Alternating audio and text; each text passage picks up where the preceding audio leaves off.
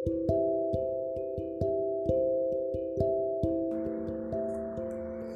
महादेव मित्रों, सावन के पहले सोमवार की बहुत बहुत बधाई। सावन का महीना हिंदू सभ्यता में या सनातन धर्म में या पूरे विश्व के लिए इतना महत्वपूर्ण क्यों है? आज मैं उससे जुड़ी हुई कुछ पुरातन, प्राचीन, पौराणिक, वैदिक कहानियाँ मैं आपको सुनाऊँगी। क्योंकि ये तो हम सभी जानते हैं कि सावन का महीना आता है तो हम लोग चार सोमवार आते हैं, उसमें हम चार सोमवार में कुछ लोग व्रत रहते हैं, शिव जी की पूजा करते हैं। शिव उपासकों के लिए बहुत ही महत्व का महीना होता है। तो ये महत्व कैसे है? ये महत्वपूर्ण कैसे है? और ये इसका क्या महात्मा है, ये भी तो जानना ज़रूरी है। कभी कभी कभी आपने सोचा कि सावन इतना महत्वपूर्ण क्यों है? देखिए, उससे जुड़ी हुई चार, पाँच कहानियाँ हैं जो मैं आपको जल्दी जल्दी सुना देती हूँ। तो पहली कहानी है एक ऋषि थे, मरकंडू ऋषि।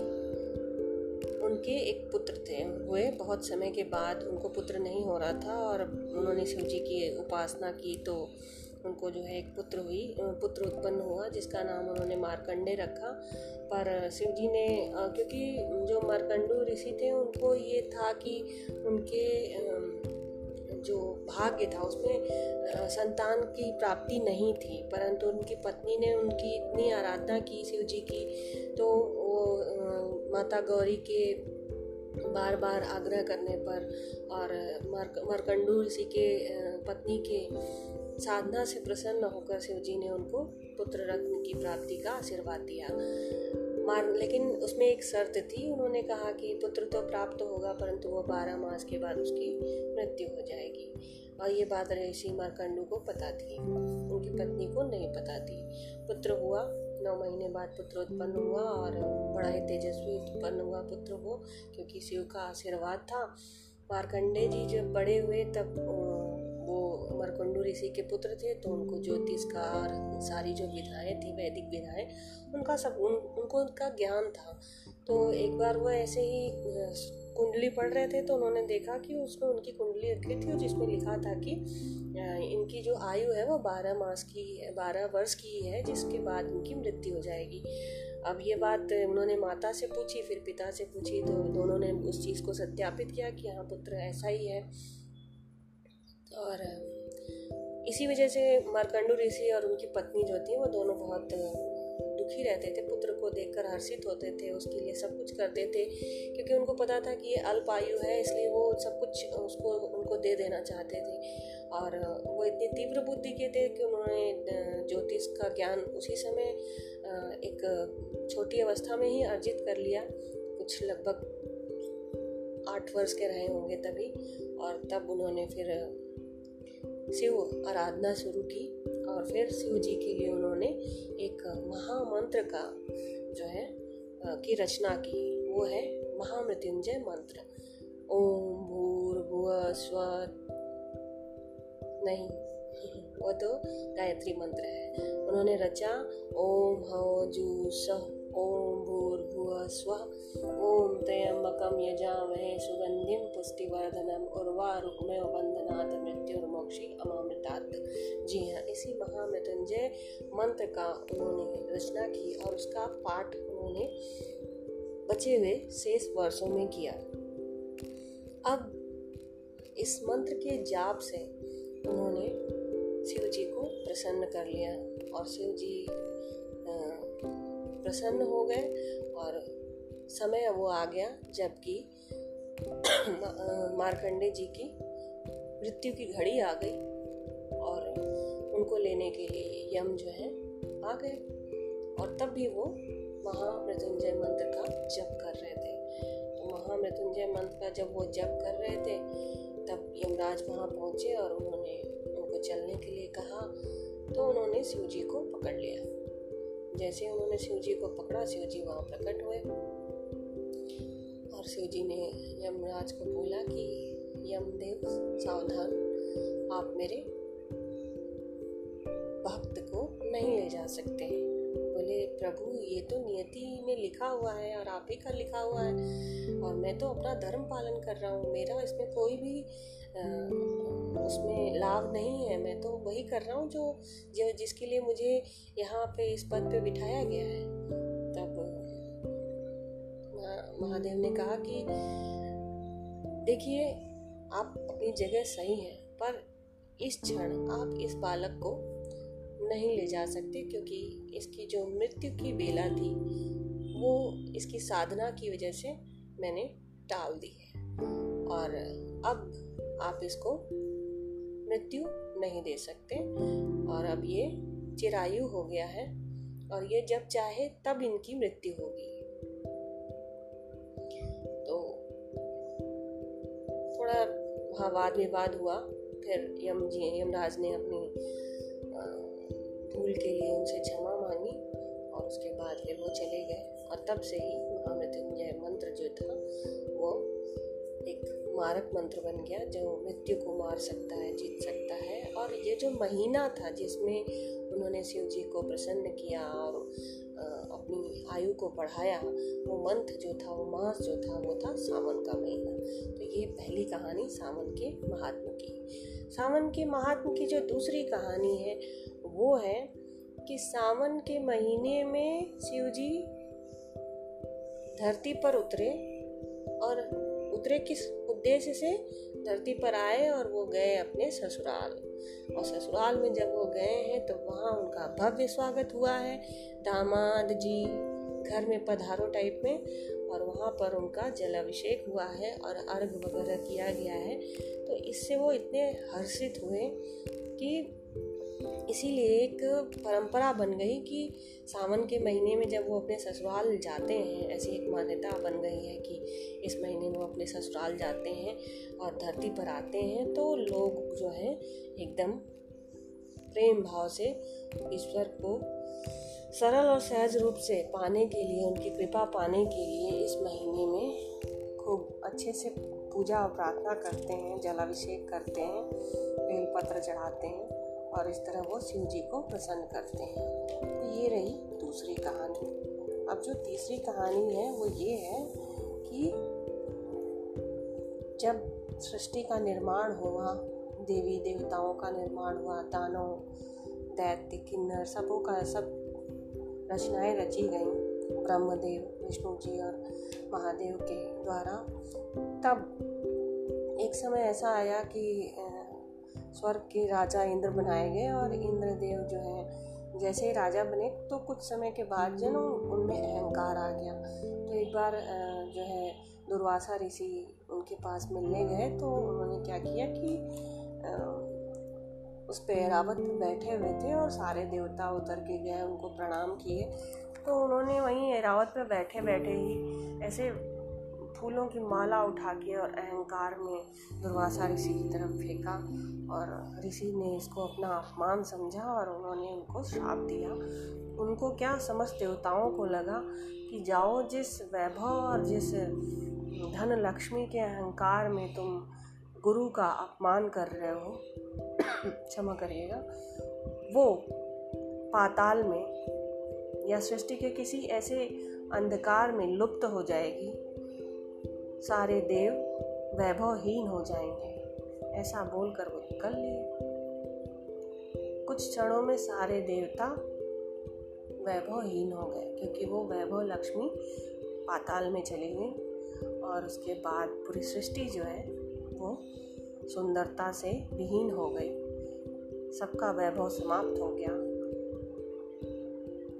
वैकुंठ में या क्षीर सागर में कहिए, क्षीर सागर में लक्ष्मी जी, विष्णु जी का पैर दबा रही थी, बातें कर रही थी और अचानक से वो अदृश्य हो गई। ये देखकर विष्णु जी बहुत ही दुखी हुए और निराश हो गए। अब उनका मन अपने जो दायित्व था, पालनहार का, उसमें नहीं लग रहा था। कर तो रहे थे, बट एक आनंद नहीं आ रहा था। तब और पूरी जो सृष्टि थी उसमें से और देवों के स्वर्ग लोक से, समस्त ब्रह्मांड से जो वैभव था, वो विलुप्त हो गया था। और वैभवहीन, जीवनहीन हो गया था, हो गई थी पूरी सृष्टि। फिर देवताओं ने मंचन किया और सबने जो है बात बात की। फिर सब लोग पहुँचे ब्रह्मदेव के पास। ब्रह्मदेव ने कहा कि भाई इंद्रदेव को ऐसा नहीं करना चाहिए था। भाई, आप देवराज हैं, ठीक है, पर आपका एक दायित्व है कि अगर आप देवता हैं तो आपको अपने गुरु के सामने साधु संतों के सामने तो झुकना ही पड़ेगा, क्योंकि वो आपसे शक्ति लेकर आपको शक्ति, अति शक्ति देते हैं। आपको, आपकी शक्ति को बढ़ाते हैं।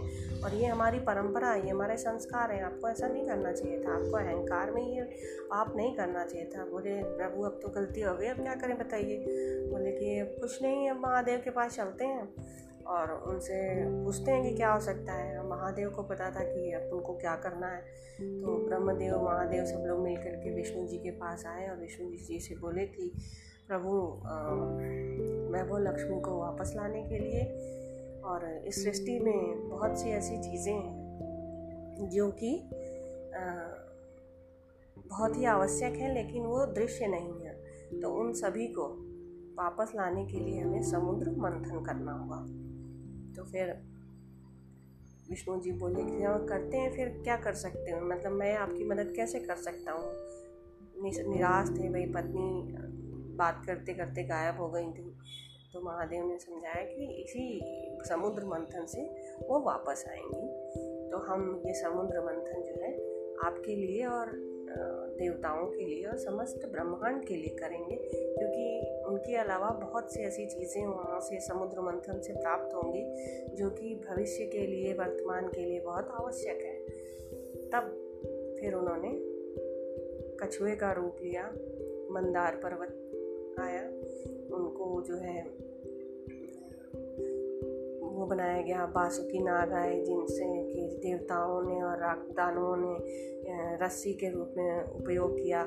कक्षप विष्णु जी बने, उनके ऊपर मंदार को रखा गया और उसके बाद मंथन आरंभ हुआ। मंथन आरंभ होने के बाद क्या हुआ?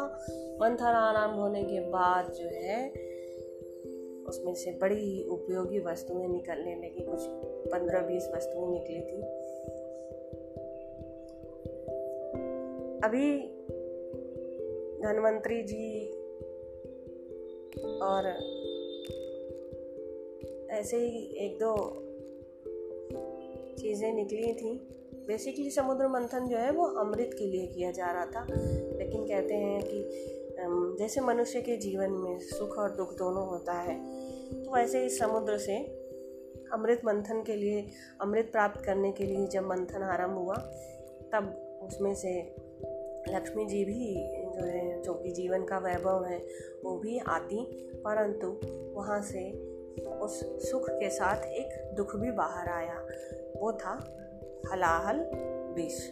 अब जब ये विष बाहर आया, तब देव और दानव जलन के मारे चित्कार करने लगे। त्राही माम त्राही माम करके चिल्लाने लगे। तब महादेव आगे आए और उन्होंने हलाहल का पान किया। पूरी सृष्टि में जब यह हलाहल धीरे धीरे फैल रहा था तो जो सजीव था, जो चेतन था, वो सब निर्जीव होने लगा, अचेतन होने लगा। इतना ताप था, इतनी इतनी उसमें जलन थी, सब कुछ भस्म कर देता अगर वो सृष्टि में फैल जाता तो। तो शिव जी आगे आए और उन्होंने उसका पान किया, समस्त सृष्टि से जहाँ तक वो फैला था हलाल विष उसको उन्होंने ग्रहण किया और उसके बाद जो है गौरी जी आगे आई और गौरी जी ने अपना हाथ उनके कंठ पर लगाया और विष को वहीं पर रोक दिया।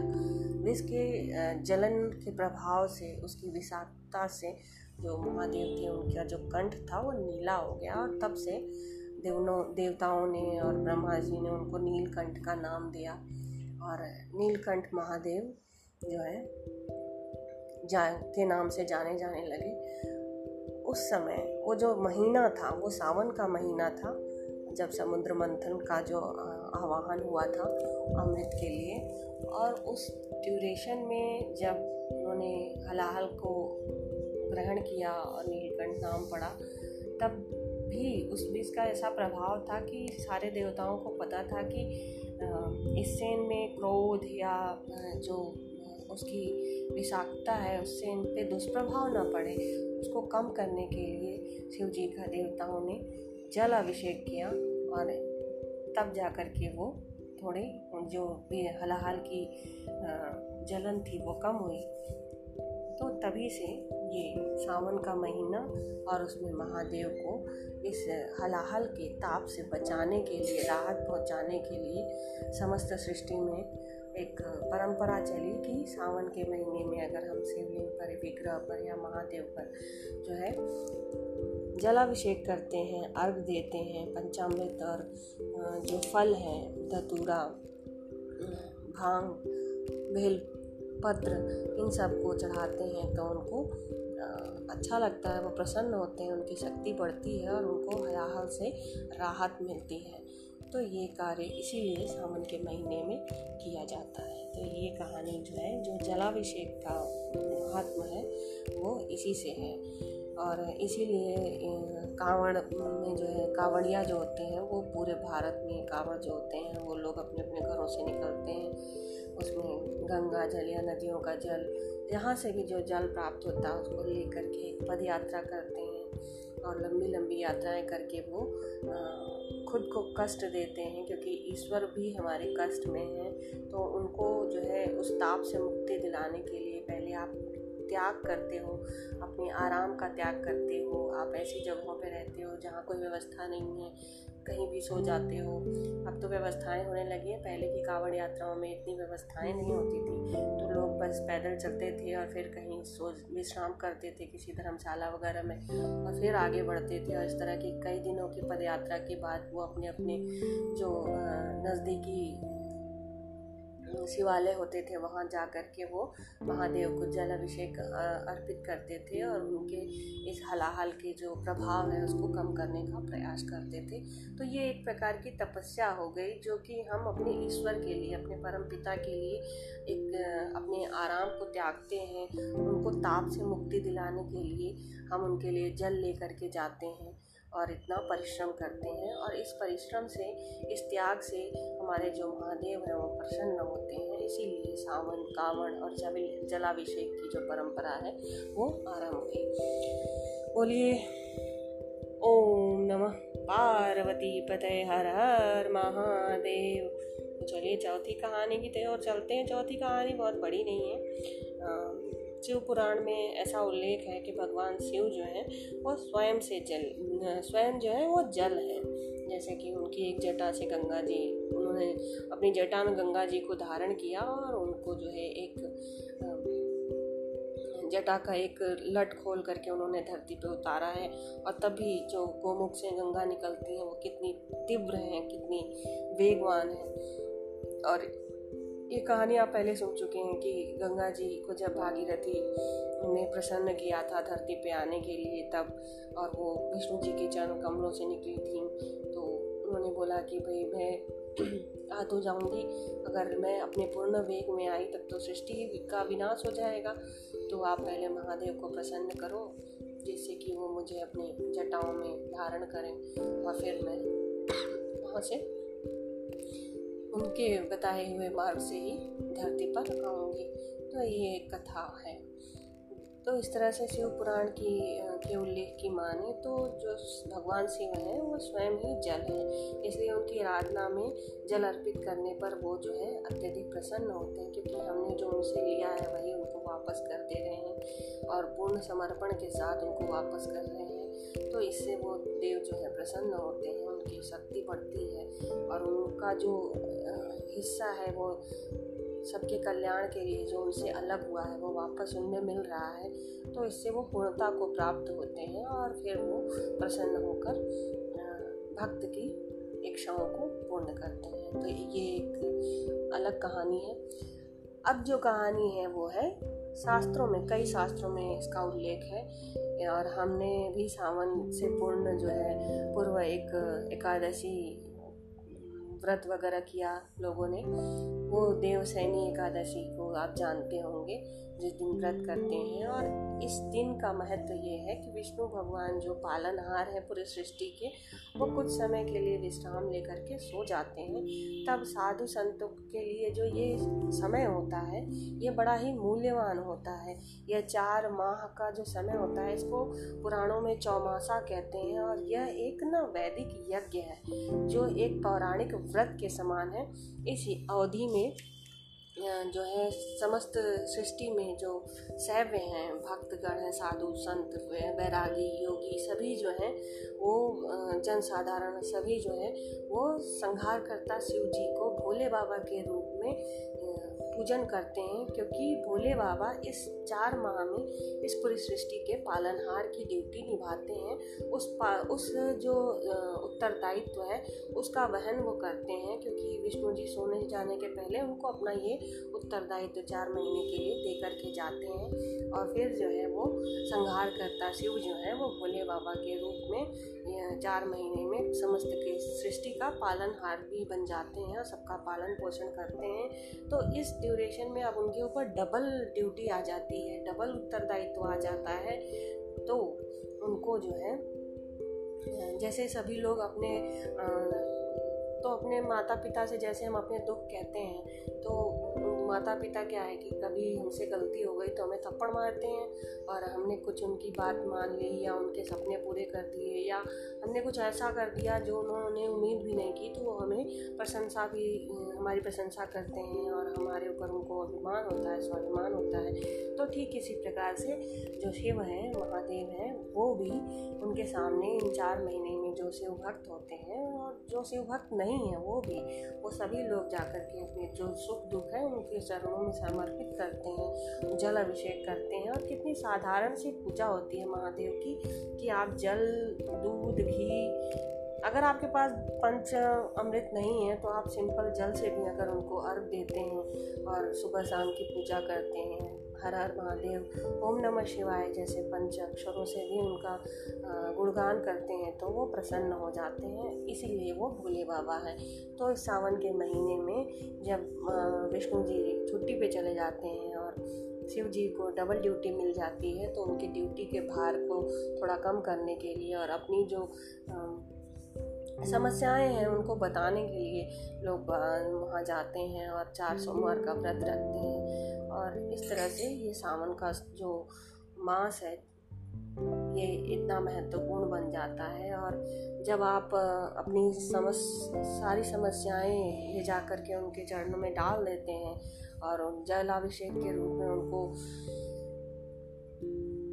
उनसे जो है जीवन में सुख समृद्धि और प्रसन्नता, आनंद, जीवन की मांग करते हैं तो वो बदले में जल स्वरूप महादेव आपको जीवन प्रदान करते हैं। और इस सेवा से शिव की जो शक्ति है, वो बढ़ती है, तभी तो वो देवों के देव, महादेव कहलाते हैं। तो इस तरह से आपने सावन के महीने का महत्व, सावन से जुड़ी कहानियाँ समझी, महादेव की पूजा करने की विधि समझी, बड़ी सरल विधि है। आप सभी को पता है, मैं किसी को कोई विधि नहीं बताने वाली, जिसको जैसे मन करे, वैसे उनकी आराधना करें, घर में बैठ के करें, कोरोना का समय है, वो नहीं कहेंगे, भाई मेरे पास आओ, भीड़ लगाओ, आप आराम से अगर बहुत उनके दर्शन करने का मन है तो आप एकदम अर्ली मॉर्निंग में जाओ और जब बहुत कम लोग उठे हुए होते हैं, तब जाओ वहाँ पे शिवलिंग पे जल या पंचामृत चढ़ाओ, दिया जलाओ, है ना? संध्या में जा कर के कर सकते हो, लेकिन भीड़ भाड़ मत लगाओ। दूर से, यानी घर में बैठ के ही आप उनकी पूजा अर्चना कर सकते हैं। शिवलिंग पे जल चढ़ाने की अति इच्छा है तो वही सुबह जो है ब्रह्म मुहूर्त में उठिए। सुबह सुबह देखिए काशी में तो सब लोग ब्रह्म मुहूर्त में उठ जाते हैं। चार बजे महादेव की जब काशी विश्वनाथ की मंगला आरती होती है तो मतलब आधा आधा काशी जो आसपास के लोग होते हैं, वो तो वहीं होते हैं। तो इस और जिनके आसपास जितने भी शिवालय हैं, जितने भी मंदिर हैं, उन सब में सब चाहे वो छोटे विग्रह हों या बड़े हों, सब जगह जो है सब लोग शिवलिंग को जो है जल अभिषेक करते हैं, अर्घ देते हैं और अपने अपने तरीके से पूजा करते हैं। आप भी अपने अपने तरीके से पूजन करिए और चारों सोमवार को महादेव का व्रत रखिए। व्रत आप महादेव के लिए क्या रखेंगे? आप, इससे आपका शरीर शुद्ध होगा। चार दिवस जब आप व्रत रखेंगे तो ये मौसम जो सावन का होता है, ये बारिश भी हो रही होती है, गर्मी भी हो रही होती है, उमस भी हो रही होती है, पता ही नहीं चल रहा होता कि क्या हो रहा है। शरीर भी कंफ्यूज रहता है, एकदम भ्रमित रहता है। तो उसमें जब आप व्रत रखते हैं और फिर क्या है कि अब तो साइंस भी कहता है कि अगर जब आप व्रत रहते हैं, रखते हैं तो आपकी जो बॉडी है वो बहुत ज़्यादा पावरफुल हो जाती है क्योंकि जो एक्स्ट्रा फैट होता है वो कट जाता है और कैंसर की बीमारी नहीं होती है और जो इसमें जो आप व्रत रखते हैं तो आप सिर्फ़ शरीर के स्तर पे नहीं, शरीर, मन, आत्मा सभी तीनों स्तरों पर जो है कर्म, वचन और आत्मिक रूप से, आध्यात्मिक रूप से ये व्रत लेते हैं और आप इन चार दिन दिवसों में उन सारी सात्विक गुणों के बारे में सोचते हैं, उनको बार बार दोहराते हैं, ईश्वर का भजन करते हैं, कीर्तन करते हैं, शिवमय हो जाते हैं तो उनकी शक्ति बढ़ती है और उनकी शक्ति बढ़ती है तो आप उनके अंश हैं, आपके अंदर शक्ति बढ़ती है और आपके, आप विकारों से दूर होते हैं, विकारों से दूर होते हैं तो आप स्वस्थ रहते हैं। तो इस तरह से इस मुश्किल घड़ी में आप स्वस्थ रहते हैं और सुरक्षित रहते हैं। तो स्वस्थ और सुरक्षित रहने के लिए सदैव जो है ऐसे ही